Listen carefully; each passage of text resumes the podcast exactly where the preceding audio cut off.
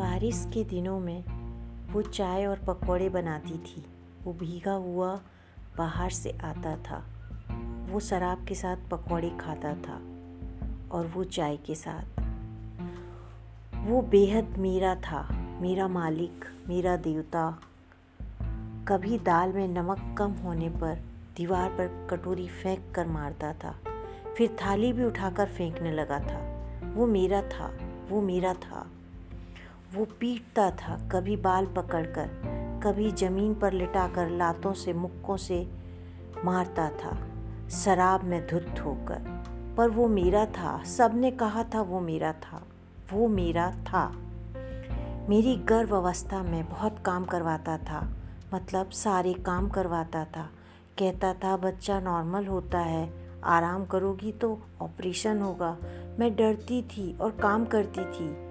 वो मेरा था, सबने कहा था उससे, वो मेरा था।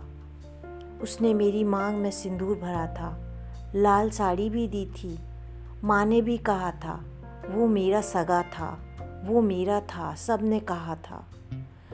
नशे में आधी रात को घर लौट कर आता था। सास ने कहा, मर्द ऐसे ही होते हैं, तुमने भी झेलो, वो तुम्हारा है। और पड़ोसियों ने भी कहा, दुनिया ने भी कहा वो मेरा था। वो सिर्फ़ मेरा था।